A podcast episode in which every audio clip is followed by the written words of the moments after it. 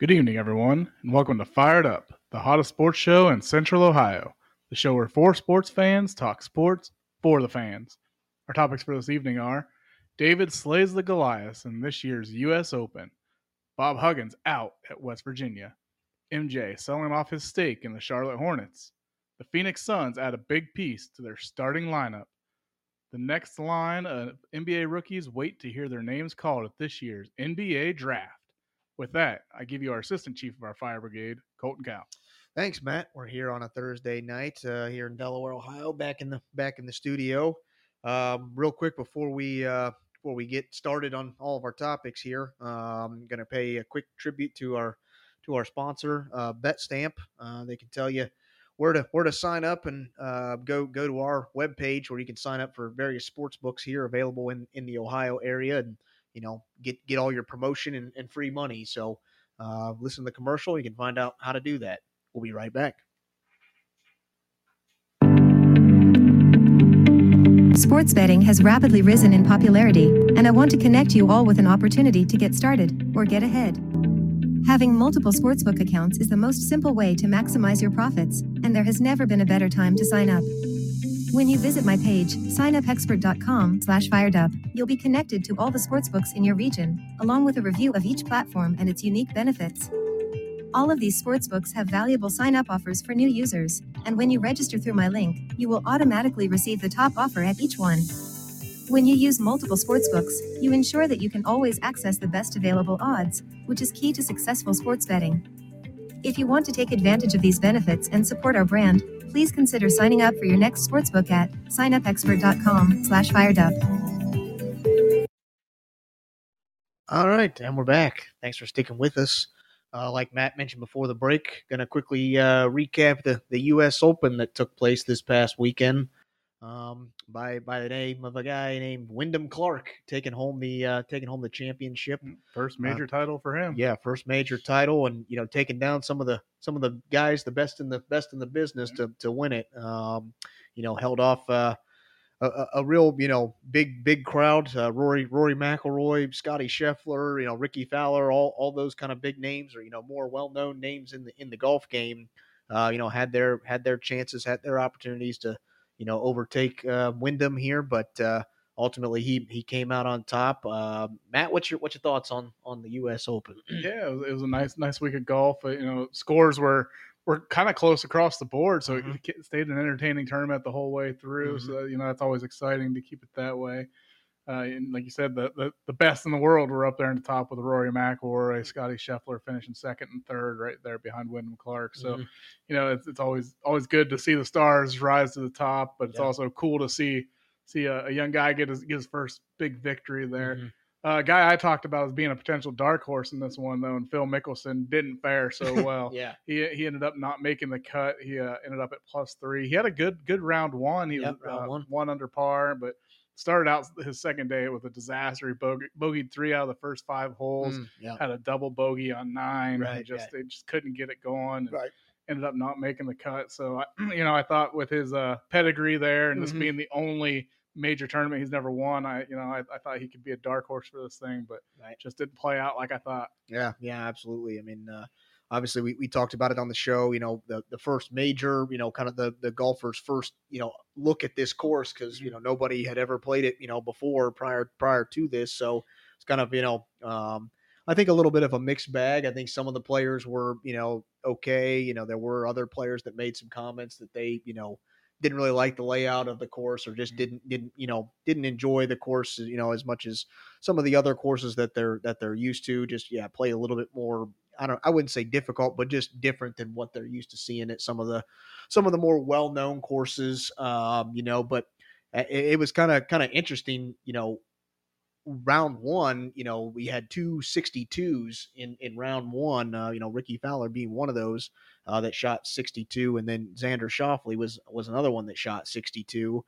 So, you know, it got off to a hot start and you thought, man, these guys are going to kill this right. course. Like this thing is, yeah, this is no challenge for anybody. But, um, you know, so yeah, first day or you know day one, there were a lot of low scores, a lot of guys, you know, down in the down in the negatives there. But then you know, kind of after that, it was all you know, kind of consistent, just kind of par Mhm. golf and just kind of survive and advance type thing. Uh, you know, nobody really you know stood out or you know really made giant swings of you know as far as strokes go. Um, everybody kind of kind of stayed consistent where they were.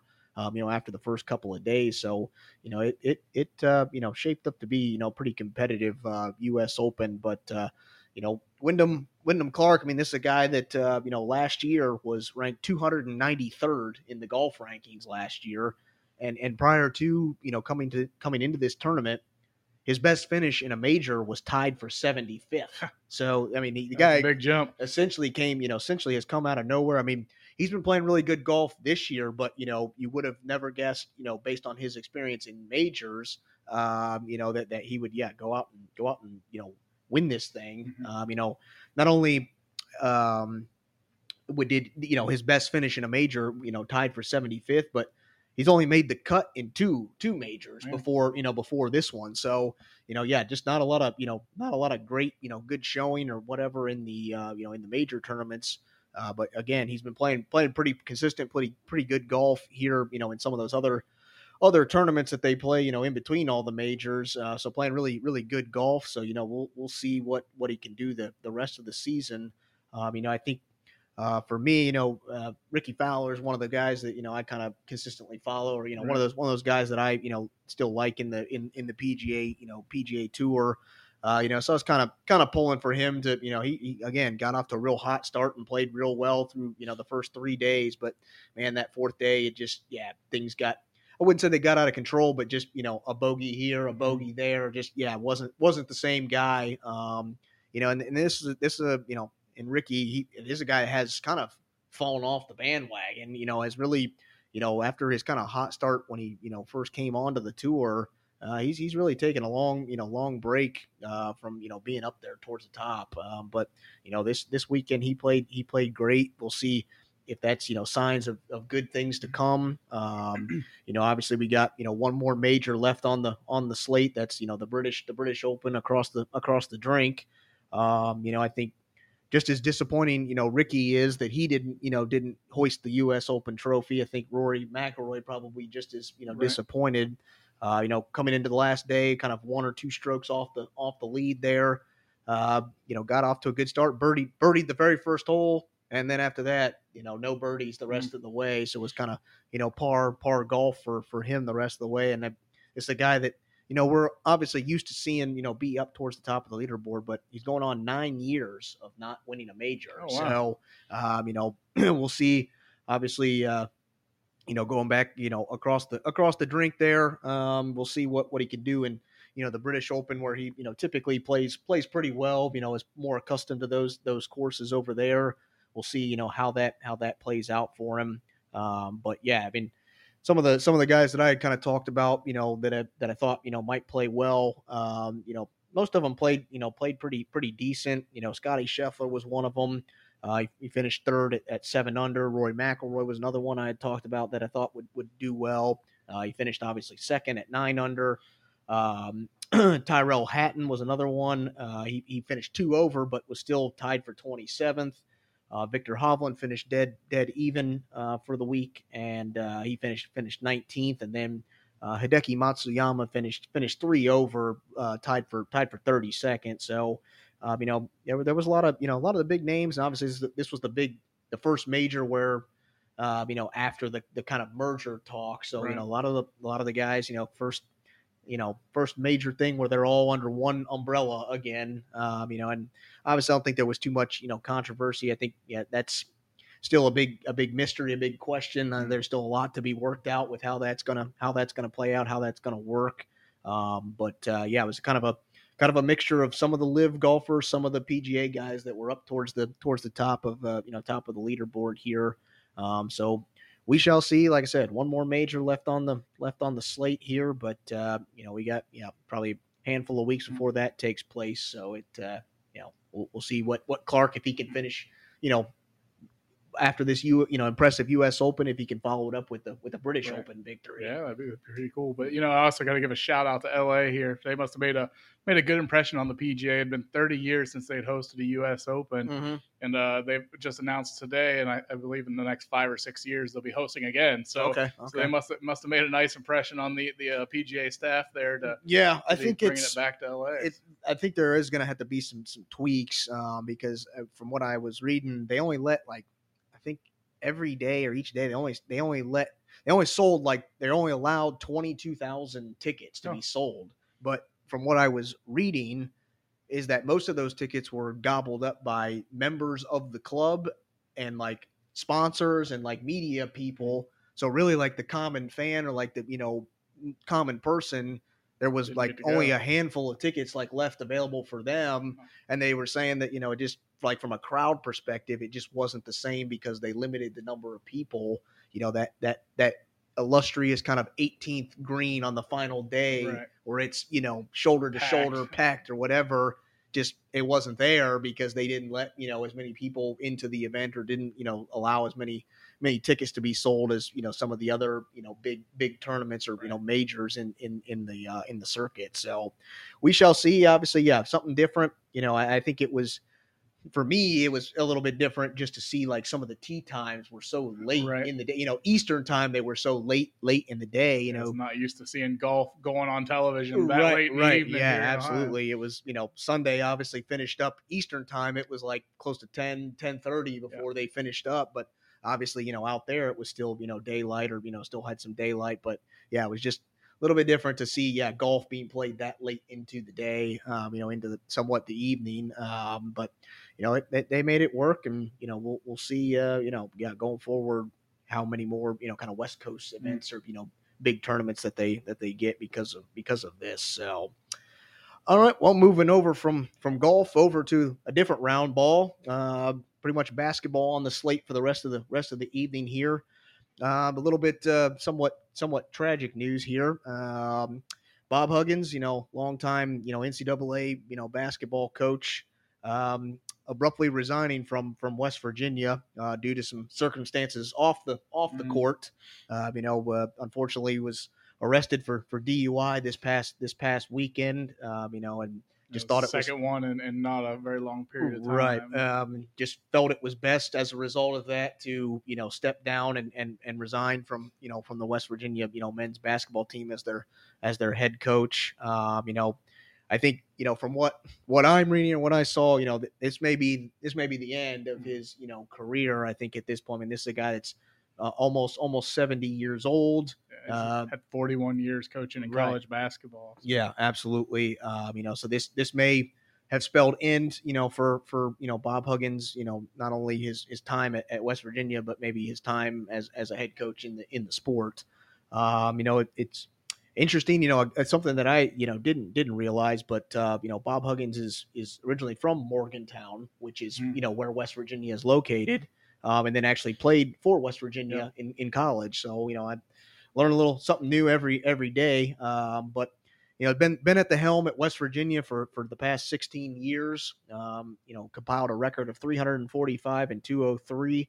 Um, you know, this this guy obviously, yeah, like Matt said, been in the business for for a long time. Uh, Matt, what's your what's your thoughts on this? Yeah, you know, the guy's got a, a career record of 935, 414. That, that puts him right up there with, with some of the best to, to ever, you know, hang a whistle around their neck. So, Right. you know, he's, he's definitely had a, uh, a, a Hall of Fame career. Oh, yeah. And, you know, he's got two, got two Final Fours to his name. He's Mhm. 34 and 26 and 26 NCAA tournament appearances. So, Mhm. I mean, the, the guy's done nothing but win. But, you know, I, I, I get why he had to go too. Right, I mean, right. just that that proves to be too much. You don't want that setting the example for Mm. these for these young kids that he's got to coach. Right, So right. you know, I, I- think he's. I- think this taints it a little bit, Right. With the the the controversy there, but I, I think in the end, it's it's still a Hall of Fame career. He's Mm-hmm. still going to go down as one one of the greatest of all time. Right. Yeah, and, and then actually it's it's kind of interesting. Um, you know, with with Krzyzewski, you know, retiring, you know, two years ago, and then you know Jim Boeheim, you know, hanging it up after you know at the end of this this past season. Uh, you know, Huggins was actually the the active coach with the most wins Mhm. in NCAA, you know, history. Um, you know, finished with 935 wins in his in his career. Um, so you know, yeah, at at the time because of the you know top two dogs retiring here, he was you know the the active you know leading guy when it came to you know came to wins, but you know unfortunately I'm not not sure that he's going to be able to add to that legacy in in this sense. But uh, you know, yeah, just just shy of a thousand wins. Um, you know, this this is a guy that you know before coming to West Virginia spent one season at Kansas State, but you know probably just as well known as, as his time in Cincinnati as the head coach there. Um, you know, from 1992 to 2005, um, you know led led the Bearcats to 14 straight NCAA tournament appearances while he was at Cincinnati, and you know obviously Cincinnati's been you know a, a school that's you know kind of a kind of a basketball school, or you know, it, it, but not one of the not one of the big names or the premier programs like a like a Duke or North Carolina, but Uh, they were when he was there. right, though. right. But when he was there, yeah, everybody knew, you know, knew Cincinnati, or you know, he was able to get the best out of out of the guys uh, that that he had on that roster, and I, I think that's been maybe his mo in in college basketball. He, he hasn't always had the most, you know, talented teams or you know the flashy guys or those you know high you know valued picks or uh, you know recruits, but he's still able to get get the most out of them and Right. and and you know make them make them work hard and and and you know I think mostly on the on the defensive end that's that's where he likes to see guys get get after it is mostly on the the defensive side of things so yeah he's always you know usually able to take you know take his team and take you know what what he's got and build it into something that yeah most people you know would have no idea or have no identity but he's able to you know build that build that program or build the team you know no matter who he's who he's got in there so it uh yeah unfortunate, you know, for him that you know had to go out go out this way uh, because you know from what I was hearing that this this upcoming season may have been his may have been his last year anyways. Um, so yeah, just early you know early you know resignation for him. You know, kind of doesn't get somewhat of a farewell tour, if you will. But uh, you know, yeah, unfortunate circumstances for him that you know that's this is how it, how it goes. But uh, you know, for West Virginia, kind of going you know going forward, obviously they're going to be you know trying to find or you know scramble somewhat to find their you know new guy. Um, you know, somewhat late late in the year or late in the season. I mean, yeah, college basketball's you know handful of months away from Right. you know starting back up. It's you know hard to believe.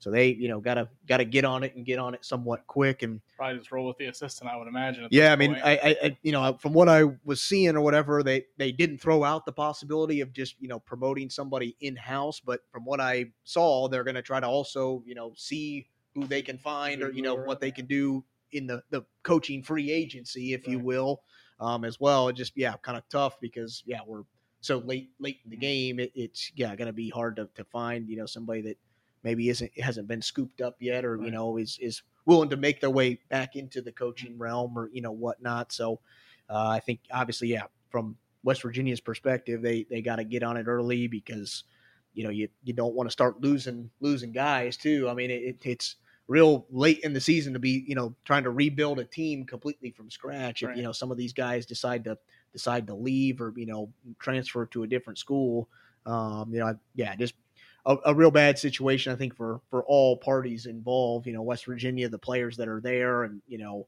trying to find yeah somebody to you know replace him. But I mean, more than likely, I, I- think it's probably going to be an internal promotion. Yeah. Just makes the most sense, and you know, kind of you know step in and and, and kind of go you know roll with the punches here. But uh, we shall see what uh, you know what they decide to do. Um, you know, obviously, uh, yeah, we're we're only a handful of months away from you know college basketball starting up. So. Yeah, and a quick fun fact about Bob Huggins, at least for me, and doing my research Yeah. about him, he uh, he started his head coaching career at Walsh University, where I actually started my collegiate career. Okay. Uh, Yeah. I played a year of football there Yeah, after nice. after high school, so Nice, we yeah. had that in common. We, Right. we both uh, were athletes there at Walsh University in North Canton, Ohio. There you go. Yeah, absolutely. Yeah, uh, gotta gotta love that love that connection. So uh, that's yeah, that's that's pretty cool. Um, all right. Well, I think that's enough about uh, about Bob Huggins. Uh, moving over to um sticking with sticking with basketball, but moving over to the to the NBA. Um, the goat of of you know the NBA basketball, Michael Jordan. Uh, getting out of the uh, the ownership business, Mm. if you will, um, you know, as as agreed to you know, sell his majority stake in the uh, you know the Charlotte Hornets. Um, he's not going to go home broke, that's for sure. Uh, sold his his majority stake for roughly three billion dollars. guy bought it, you know, 13 years ago, bought it for roughly 275 million, turned into three billion dollars. I'd say that's a pretty good investment.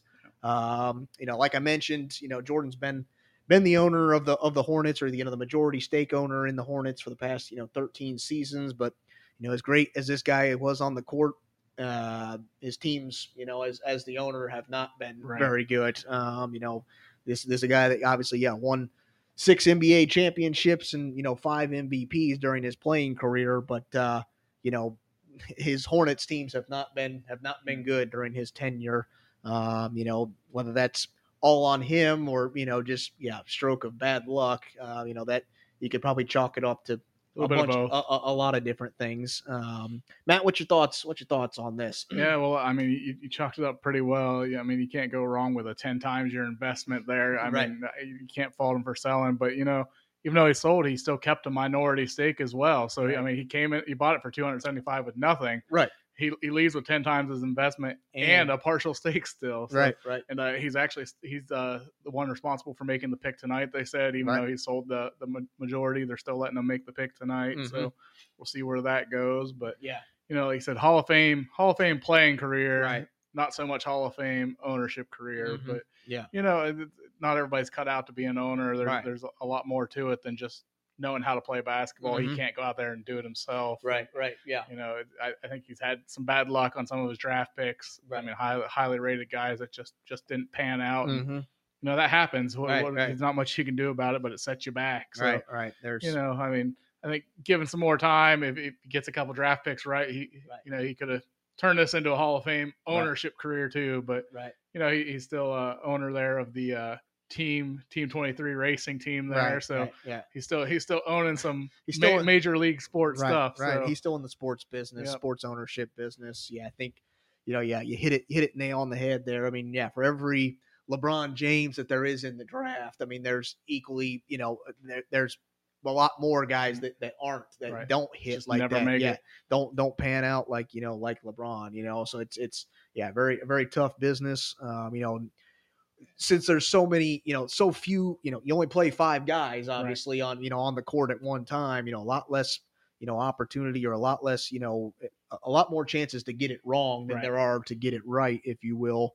Uh, where you know football, it's you know there's a lot more positions, a lot more guys on the team. a lot It's- more rounds to draft from. Right, too. I mean, right. You, you could hit on a fifth, sixth round in football. You- right. You, you don't have that option right. in basketball. You got two rounds in the Yeah. NBA, and it's yeah, you're you're yeah very very limited and you know whatnot. So yeah, it's it's very slim you know margin of, of error, if you will. Uh, so yeah, it doesn't doesn't take much to not be able to you know have a, a- budding franchise, if you will. But uh, you know Jordan obviously uh, you know. It, it is kind of you know somewhat disappointing for for the NBA. I mean, he was the league's only black majority owner Mm. as well, so he'll be you know given that claim up. So at the moment, you know, no no other you know black majority owners in the NBA currently. So you know no uh, you know no real diversity there. But uh, So is, is that a win for them because that he got ten times? I mean, he ma- he made such a big investment. Is that is that is that a win for the black community, or is, it- is Right. it a loss because they, they lose the only owner? Or, yeah, I think I it mean, probably he made that choice. So Mhm, right. I think it's uh, I think I think that's probably more what they want is you know the the, the power or you know kind of that that that authority or you know kind of that title to be you know the voice somewhat for the black community at, at such a it sounds like he might even be keeping some of that as a minority owner. If Right. They're letting him make the pick tonight. Right. Yeah. I think they're still he's still got some say or he's still Right. there. It just yeah, without that He, he may have worked title. this thing out perfectly to Mm. where he's still got some say and Mhm. he's still Right. kind of running the show without right. Without having having, the the the uh, everything on him, Yeah, you know, kind of deal. his- You know, the target on his Yeah. head type deal. Yeah. So we'll see. You know what what happens. Uh, you know, sold it uh, to you know the two guys that kind of led. It, it was like a group, kind of a group effort that took over his stake, uh, Mm-hmm. his majority stake. But kind of the two guys that are going to be somewhat of like the the owner, the new owners, if you will.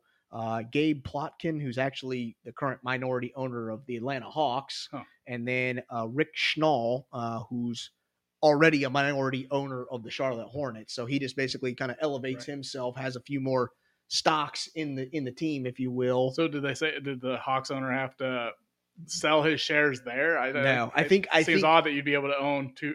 yeah, I think um, I think as long as yeah you're not majority owner of two teams. I think if, as long as you're, you know, kind of split minority owner, you know, majority owner, just because I think with that majority owner stake, you obviously you're making All all this. So you have the overruling, you know, power Yeah. to say, you know, if it comes down to a, a 50-50 vote type thing, because you're the majority Yeah. owner, you get the, you know, the final say on what what happens. So I would assume because he's the minority owner, you know, in the in the Hawks that because he's not the majority owner, Mm-hmm. it, it you know he he's able to you know somewhat have both, if you will. Yeah. Um, so Interesting. it's uh yeah interesting. You know, uh, yeah, these guys you know have that amount of money to be able to do you know all this or you know own stakes in multiple teams, but uh, if you can't be the majority for one, you might as well be the minority for two. Right. Yeah. Exactly. Uh, you know, and then you know, I was was talking to somebody the other day. You know, if if if I had the money, if I was you know stupid rich like you know some of these guys were, uh, you know, hands down, you know, owning a sports team is is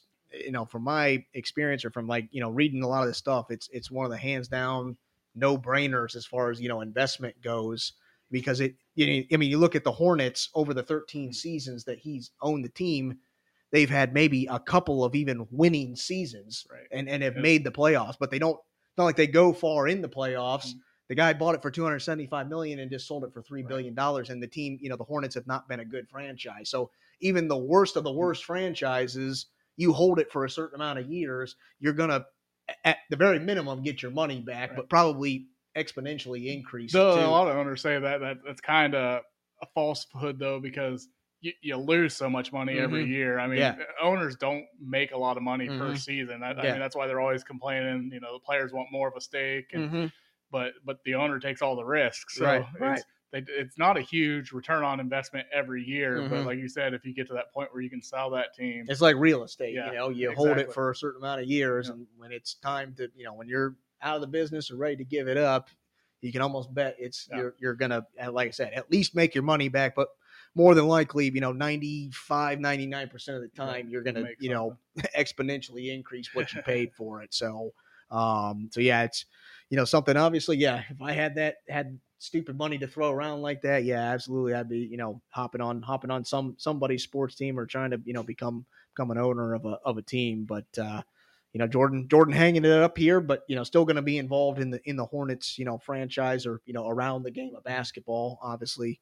Um, so we shall see how it how it goes. You know, for this Hornets franchise, you know, under the under the new new ownership, see if they can you know get things turned around. Uh, you know, kind of starts somewhat starts tonight. You know, with the with the with the draft, and we'll talk about that here in a, a little bit with the with the Hornets having the number you know the number two pick in this year's draft. So we'll see. Uh, you know, obviously Jordan still going to be the one that's controlling that and you know making that pick. Uh, so we'll we'll see if that's enough to you know start steering this this Hornets team in the in the right direction, or you know if the if it continues with you know bad draft picks or you know picks that just don't pan out. So. All right, well, we're going to take a uh, real quick commercial break. Uh, stick with us. We'll be right back. This podcast is sponsored by Podbean. Podbean is the easiest way to create your own podcast. We use Podbean to host Fired Up. Download the free Podbean podcast app to start, record, and publish your very own podcast in minutes. Podbean provides everything you need to run your podcast, and you can record and publish episodes directly from the app on your phone. Download the free Podbean app today. That's P O D B E A N. Head on over to Podbean at www.podbean.com and use the code podcast21 for your first 30 days of podcast hosting for free. Check it out.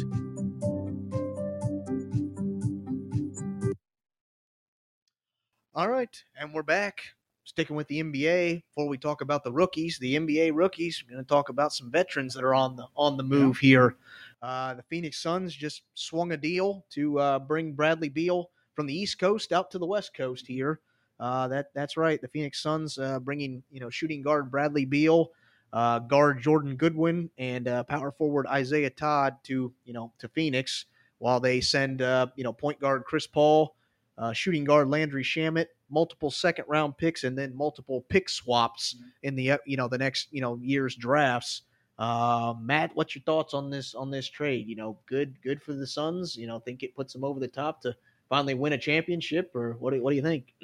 You know, I don't know. I, I don't know that offense was what the Suns needed, and that's what Bradley Beal brings you. He's he's not the best defender in the NBA or anything like that. Where I think Chris Paul was that better distributor, you know, court general. Right. I, I felt like Chris Paul fit what they're trying to do a little better because Mhm. they got KD. You know, Right. they they've got Booker. Right. You know, I, I don't know that they needed Beal, Mhm. but you know, we'll see how it works out. But man, I'll tell you what, I mean, Washington getting six second round picks Mhm. 24, 25, 26, 27, 28, and 30. Mhm. And then, like you said, four first round pick swaps. Yep. I don't know that any of those will play out. I feel like the Suns will always be better than, than Washington. So, Right, right, the, you know, those pick swaps will probably never happen. right. But, uh, you know, and then if you look at the Wizards, it just came out today. They, they didn't hold on to Paul very long. They're Mhm. actually shipping him off to Golden State for Jordan Poole Mhm. and a 20, 2030 top 20 protected first round pick and a 2027 second round pick. Mhm. So, man, Washington's really stacking up on these second round picks. Right, right. We'll see what they can make out of this. I think Jordan Poole was probably even a little better for, for Washington as a young franchise trying to rebuild than somebody like Chris Paul, who Probably just going to hang around. there Yeah, doesn't want to be there. He- Yeah. He, wants a chance to win a championship. So Right. good, good for both of them because Mhm. you know getting Chris Paul there in Golden State gives him a little bit of an opportunity there. I'm not really sure how he fits in that that Yeah. guard heavy offense We'll- either, though. We'll, talk about that next on next week's show with that, you know, with that trade. Um, but yeah, with looking at looking at this one, I, I'm I'm totally on board with you, Matt. I'm I'm not sure that I am, am thrilled with this this move by the Suns because I, I get it, you know, Chris Paul aging, you know, just shy of 40 years old. I, I get it, you know, it, it, how many good seasons does he have in him? Is he really a true starter in the NBA? I, I don't know. Uh, you know, so I, I think it somewhat makes sense from that perspective. I just don't know that adding another weapon as far as offense goes was was the you know was was the was the play here for the Right. Suns. Uh, I mean, because again, I don't think it was their their starting lineup was not the problem. It was their depth after that. I mean, Mhm. they had they they played out of any team in the NBA. Their starting lineup played the most minutes of any NBA team. So there was a significant drop off when they had to go to their bench. Now you add another guy to the mix who's still got $207 million left on his contract. In the four players between Bradley Beal, uh, you know, Devin Booker, Kevin Durant, and DeAndre Ayton, they got $163 million committed to just those four players for this upcoming season. And what do, do we know what the cap number is? Uh, I I believe I don't I'm not sure what the cap is, but I know they're at kind of that second level like Right. tier. Anybody they're bringing in is like Yes. bottom, bottom. From what I was bottom of the seeing, basically what they have to fill the roster with the rest of the way is basically league minimum contracts. Yeah. What quality of guys you get in there? You know, it, it's guys that again are aging, that are somewhat maybe on their way out, or you know, just trying to Hang chase on. chase a ring or Yeah. you know whatever. What you know, I, I just don't know that. Yeah, you've you've set yourself up. I think again, build a younger starting lineup. You know, you get rid of Chris Paul and bring in a younger guy in Bradley Beal, but I think you're still in the same situation of the sense that when you have to put one of those starters on the bench, Right. who the heck are you bringing in that's going to be you know worth a darn? Well, Because like- maybe Bradley Beal's better off coming off the bench for them. He can you know Right. rest Be the Booker, second let unit. those two Yeah. guys, you know, be the, be something like leader that. But. I, I don't see that kind of contract No, no. sitting on the bench. Right. Yeah. With with two hundred and seven million, two hundred and seven million dollars, you know, that's yeah, tough pill to swallow Right. to you know have that guy you know on the on the bench. Um, you know, it uh, yeah, it's gonna be gonna be interesting. You know, obviously, yeah, the the the Suns had to throw pretty much all their picks at this to get it because they already didn't have any first round picks to offer to the Wizards because with the trade that they brought over Kevin Durant, they basically exhausted all of their first round picks that they had uh, to, to, you know to bring Kevin Durant over from from the Brooklyn Nets. So, so, Phoenix better win one and win this one is now. yeah, I think this is probably even more than the LA Rams. This is the ultimate win. We're Yeah. all in type deal. We're you know you all don't in. have a pick for another five, six years. right. Yeah. And like I said, it's your your margin of error in the NBA is a lot smaller than it Yeah. is in the NFL when you don't have first, you know, first and even now second round picks to. I mean, they're basically not drafting at all for the next, you know, several years unless obviously things don't pan out. You know, as the NBA goes, you know, it's a real quick business of turning around and you know, guys on a team one year and the next year he's you know on a different team and you've traded picks and you know got picks back and you know whatever. So it's yeah, a, a pretty you know high speed business of you know trading guys around. But yeah, I don't I don't know how this is you know. Obviously, yeah, the guy, you know, Bradley Beal's an offensive juggernaut, a weapon that you know they can they can use. But I just, yeah, I don't know that that's necessarily what they needed, um, you know, on this on this team because at the end of the day, there's only one basketball. Only only one guy can shoot it, you know, every possession. So Right. only so much, you know, basketballs that can go around. When you got, you know, Booker, Durant, and and now Bradley Beal, who you know are shooters. All of them are shooters. You know, got to have the ball obviously in their hand to be shooters. So it, it's going to be interesting to see how this how this dynamic works. I think with having if if they could have somehow kept Chris Paul on the roster, I think that's the guy that's the glue guy that you know kind of distributes it. You know, like you said, that keeps keeps everything going like a somewhat of a well oiled machine. But uh, you know, with him him gone, obviously that you know you lose that that veteran leadership, that that piece with the Sun. So it will be it will be interesting to see how this all you know plays out. I mean, yeah, Beal is a is like I said a, a, scorer, a guy that's you know you know gives you 20 25 you know he can even average you know 30 plus you know a Mhm. night if, if you know he gets gets hot. And and i think again it makes sense for the wizards. You know bradley beal was drafted you know drafted by the wizards you know with the number three overall pick you know several you know several years ago. But this is a team that yeah has not been good for a while. You know they kept beal on the roster as kind of their you know benchmark. But i think it's yeah total rebuild or full Mhm. rebuild for this wizards team. You know, makes sense to just yeah get rid of your veteran guy. You know, send him to a team where he can actually, you know, contribute or you know have it have a chance to really do something or Right. you know to a contending team. Uh, because actually Bradley Beal had to basically waive his no trade Mhm. clause to allow this you know trade to go to go through in the first place. Um, but you know, I, I- again, I think it's gonna you know. I don't know. I don't. I don't know how many how many more points you can score in an NBA game. I think the Suns got the offense covered. I just yeah, when it comes to depth and, and defense, Right. I, I don't know where this where you know where it's going to come from Yeah, at, thi- at this the, point. the Suns making a move for a guard. I, I think they would have been better off making a trade with Boston, who, Mhm. who just shipped out. Um, Ma- Marcus Smart. yeah, Marcus Smart, one of the best defenders in the league. A deal like that seemed to me would have made more sense Right, than, right, than, than what they ultimately pulled off. here. right. Yeah, absolutely. So we will we will see. You know, again, you know, the Wizards. You know, this move is obviously going to be many many years in the future before we know who truly won this Mhm. deal. I think the Suns are going to see. Obviously, they're, they're hoping they get instant results Right. because that's. I think that's the whole reason that they pulled off this trade. But when it comes to the Wizards, yeah, with all these draft picks, you know, if they keep I will them, say they're all second rounders too. Right. Typically, second rounders in the NBA don't. sometimes don't you even don't- yeah, they don't even the ever make the they don't team, make the so. team so we we sh- you know we'll see with this wizards you know do they keep these picks are they trying to swing it to you know then trade it for you know other veterans to bring Right. there or you know what's what's their mindset uh, so i think yeah to truly see who win or you know won this trade i think you're gonna you know have to wait you know a couple of years to Right. see what the wizards do with either drafting some guys if they choose to use these picks or if they you know trade them who they get in return for some Right. of these some of these picks but um, yeah we'll we'll see if the suns you know if it pays off for them like i said i think it's it's all in win win or go home for them in this in this sense um, so we uh we will see what they what they decide to do uh, and how how it plays out this this season. Again you know the nba just just finished up but you know we got the the next uh, you know wave of rookies coming in and you know the, the nba season will be right right back upon us and you know starting up here you know in october. So you know just a, a handful of months away we'll be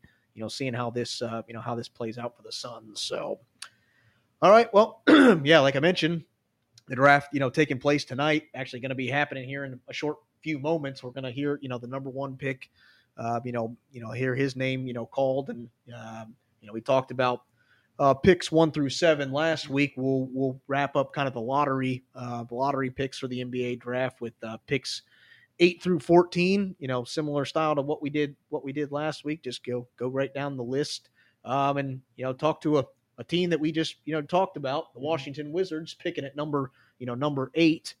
Uh, you know, a team that finished 35 and 47 last year. Uh, you know, looking to you know add a, a, key piece to their you know to their roster that's looking to be rebuilt after you know sending Bradley Beal out.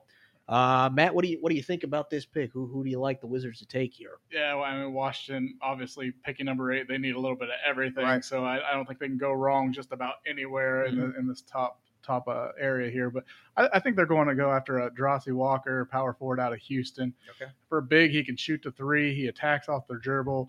Washington needs a playmaker and a defender, and Walker does both pretty exceptionally well. So Mhm. you know, I, I think he'd be a great pickup there for Washington. Yeah, yeah, I got uh, the the other Thompson brother, uh, Ausar Thompson, uh, the guard from the overtime elite, uh, you know, uh, team, a six foot six, two hundred eighteen uh, pound guard. Um, you know, I think a guy that somewhat fits in now that they just got rid of, you know, Bradley Beal. If the guy's still available at number eight, I think yeah, would be a nice nice guy to fill in that you know kind of has a lot of the same you know qualities or traits that that Bradley Beal had. You know, kind of an explosive, you know, great play playmaking ability. I think could you know slot in you know pretty pretty well for for the Washington Wizards.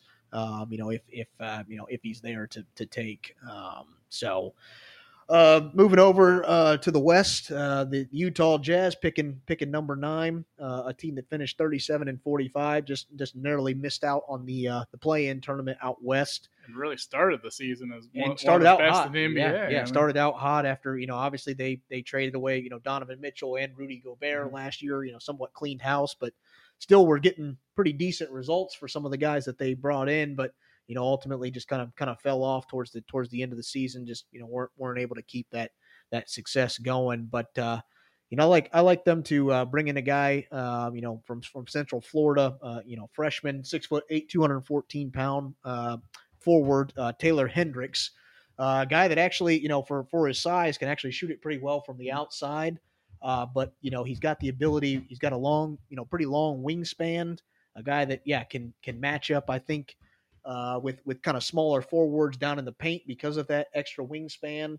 Uh, but then you know also can spread the floor with his you know perimeter game. You know, I like the I like the big man out of out of Central Florida to you know head over to the to the Jazz and you know slot in there for for a Jazz team that's looking to you know keep keep rebuilding on you know after the Donovan Mitchell and, and Rudy Gobert era. Yeah, yeah. I, I like Utah to go after uh, Anthony Black here, the point guard slash shooting guard out of Arkansas. I, I think he fits in nicely with Utah. He's, he's got good size for his position there Mhm. at the guard and uh, passes the ball really well, plays great defense. I think that'd fit in. Utah doesn't need a ton of scoring. They, they, Mhm. they actually held their own on the offensive side of the Mhm, ball last year. I, I think some defensive help would, would really help here. Okay, yeah, yeah. Well, uh, sticking in the West and moving over to uh, you know my my team that I like to like to follow. That's the Dallas Mavericks, picking at number ten. Uh, again, I think uh, everything that I'm hearing, it's more likely the Mavericks will not be keeping this pick. Mhm. It, it sounds like that they're doing everything that they can to trade this pick to try to pick up a veteran, you know, a veteran guy of some sort to add to the add to the mix. So we we shall see. But you know, I think if they if they do keep this pick, uh, I think maybe a maybe a guy that's a little bit of a of a raw talent, um, and that's you know Victor Wembanyama's teammate uh, over there over there in France, uh, Bilal um, six foot eight, 194 pound, uh, you know, forward out of the out of France. Uh, but it's a guy that you know six foot eight, but got a seven foot two wingspan. Uh, super super athletic. I think at the same time, you know, the Mavericks are you know obviously a team that you know I think they're probably one or two players away from you know making a real real push there. Uh, but I think they do have a, have a decent team that they could bring in you know Coulibaly here, and and he doesn't have to necessarily be a guy that contributes you know right away, if you will. Uh, I mean, I think this is a guy that's yeah kind of a raw talent uh, coming in coming into this that I think is going to take you know maybe a year or so to to develop. Uh, I like I like the guy out of France to you know slot in there if the Mavericks choose to, to keep this pick. Yeah, no, to me, if the Mavericks choose to keep this pick, I, I think they go with somebody that'll make you very happy. Mhm. It's, it's the center out of Duke, Dereck Lively, the Yeah, second. yeah. I think he'd be a nice big to play the pick and roll game with Mhm. Kyrie and Luka. Yeah. I, I think he'd really help space the floor, and Mhm. he could he could be that center of the future there for, for the Dallas Right. Mavericks. Yeah, and definitely a guy that can you know protect the paint. Mhm. Um, you know, was was uh, you know a shot blocking you know prodigy this past you know his one one year in college basketball. Yeah, a, a great rim rim protector. So yeah, be be you know somebody that they they need on both you know both ends of the floor. Um, you know to be in that pick and roll game and get you know easy buckets. Uh, you know down down low and then you know be the guy on the other end that you know does the dirty work of cleaning up the boards and um, you know getting those key those key stops and key blocks in the in the paint. Uh, moving over to the eleventh pick, um, a team that yeah has two picks here, kind of in the in the lottery. That's the Orlando Magic. Um, you know they they finished you know 34 and 48 last year. Again, just kind of narrowly narrowly missed out on the the play in tournament out out in the East. Uh, but this is a team that you know I, I think for me I, I got the uh, the guy out of out of Kansas Grady Grady Dick slotting into this position here. Uh, six foot six, 204 pound forward. Uh, this is a Magic team that that you know, as well as they, as much as they improved, and you know, we're we're a much better team than what we've seen in, in years past. Uh, still a team that finished 25th in three point percentage last year. Uh, you know, Grady Dick last year for for Kansas shot 40% from three point line. Uh, so I think you know can slot slot in for a Magic team that's looking for a true outside threat or a guy that you know after you know, uh, Paolo Banchero or, or Franz Wagner, you know, kind of dishes it out, you know, has somebody to dish it out to if they, you know, get get in trouble, you know, somebody that can knock down, you know, the outside shot pretty consistently. I like I like the guy out of Kansas and, and Grady Dick to, to to head to the Magic and you know slot in pretty nicely. Yeah. Well, I'll say this is, is, one of the first ones since like the first two picks that we're on the same page All here because right. I, I, got Grady Dick as well, the, the, small forward out of Kansas he's one of the best shooters in this draft, and I think you pair that with the playmakers that Orlando has, mm-hmm. where you know they can get into the lane and right. t- toss it out to a wide open for a wide open three. I, yeah, that could just be deadly. Right. Yeah, an absolute yeah recipe for for good things. Uh, you know, on the offensive end for for a Magic team. So. Uh, moving over, then continuing continuing on, we got uh, the 12th pick, the Oklahoma City Thunder, uh, 40 and 42. You know, made it into the play-in tournament, but didn't you know didn't advance out. Um, you know, I, I for me, these next kind of three picks, you know, 12 through 14, I, I, you know, went back and forth with the three guys. Like I had one of them in one spot, then I mm-hmm. went back and forth. You know, I, I have them somewhat interchangeably 12 through 14 here. That could be the case, or I could be completely wrong. But with the Oklahoma City Thunder, I like the, the guard out of out of Michigan in, in Kobe Bufkin to to take the take the spot here. Uh, a six foot four, 187 pound guard. Um, you know, he actually spent his you know come, leading up to the draft, uh, spent some time with current Oklahoma City player uh, Shai Gilgeous-Alexander, and from what I'm what I'm hearing, was able to somewhat hold his own against you know one of the better guards or you know guy that's a, a scoring machine for that for that Oklahoma City Thunder team. I think uh, yeah, Kobe Bufkin could be you know a nice a nice piece to to add to this you know young Oklahoma City Thunder team that you know surprisingly was was was pretty good you know for as you know many young guys and as many draft picks as they've had, or you know, first round picks as they've had here recently. I think they uh, maybe started their rebuild a little bit quicker than what you know what people thought were, was was going to happen. But I think they they continue that and add you know uh, an elite guard out of out of Michigan and, and Kobe Bufkin. Mm-hmm. Well, I got OKC going with a guy you picked there at number ten in Dallas, uh, Balai.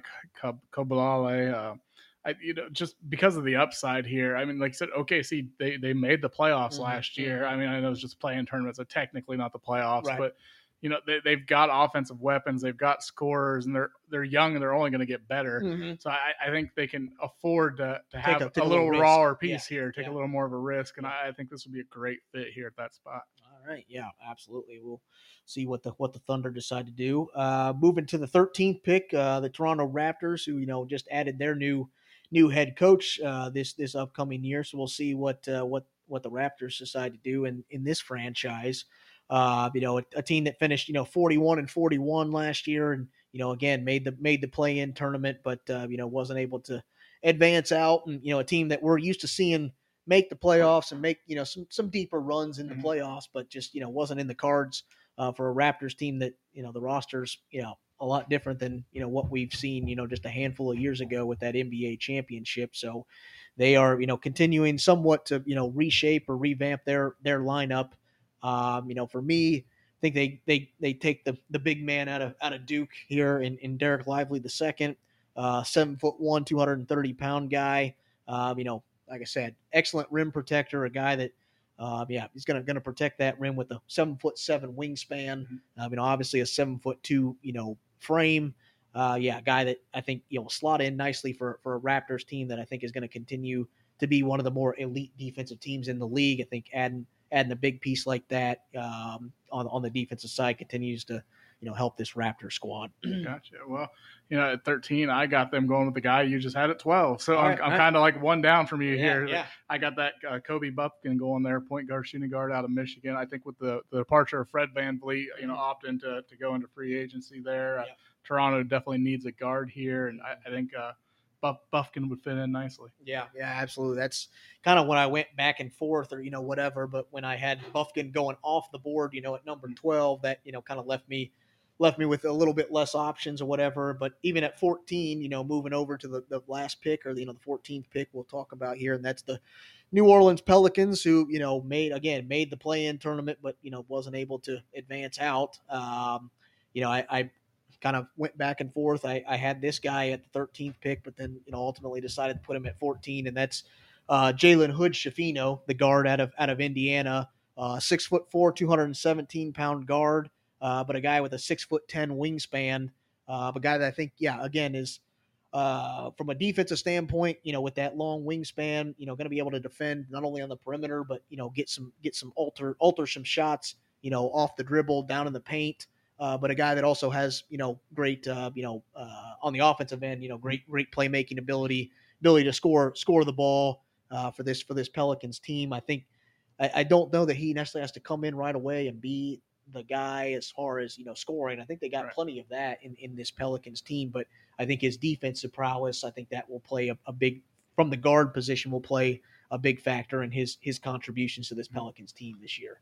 Well, one, we started the same. At 14, we end the same because right. I, uh-huh. I got Jalen Hood-Schifino going here as well. He's just a, a good combo guard. He shoots well. He defends well. I mm-hmm. think he's the best available player at this point in the Yeah. draft. I, I think New Orleans takes him there. Yeah, absolutely. Well, we're only a handful of minutes of you know seeing who who the number one pick is, and I don't think it'll be any but you know any surprise at this Mhm. point. But uh, we'll see how you know how we did here. You know how how it plays out. How you know how we think it's you know how we thought was going to play out. See how close we are to you know picking it picking it right. But uh, you know it, it it will be be interesting here. But all right, well, that's uh, all we got for for tonight's show. We uh, thanks for listening to Fired Up with your host Colton Cow. Matt Cordis. We uh, hope you enjoyed our episode this week. And you know, if you want to hear other topics for future episodes, or you got a burning sports question you want to hear us talk about on the show, uh, feel free to reach out to us on our different social medias. Uh, we do have an Instagram um, at fired up underscore podcast, or you can find us over on Facebook if you search for fired up comma sports podcast. And as always, you can head over to our website at www.firedup1.podbean.com where you can find all of our past episodes and you know just a little bit of information about about the show. Um, and you can find this episode and all of our past episodes as well on pretty much any podcast platform you can think of. So Apple, Google, Spotify, Pandora. So any of the major players in the in the podcast game, you can you can find our show. So uh, give us a listen. We we love to love to hear from you. So as always, though, stay fired, up.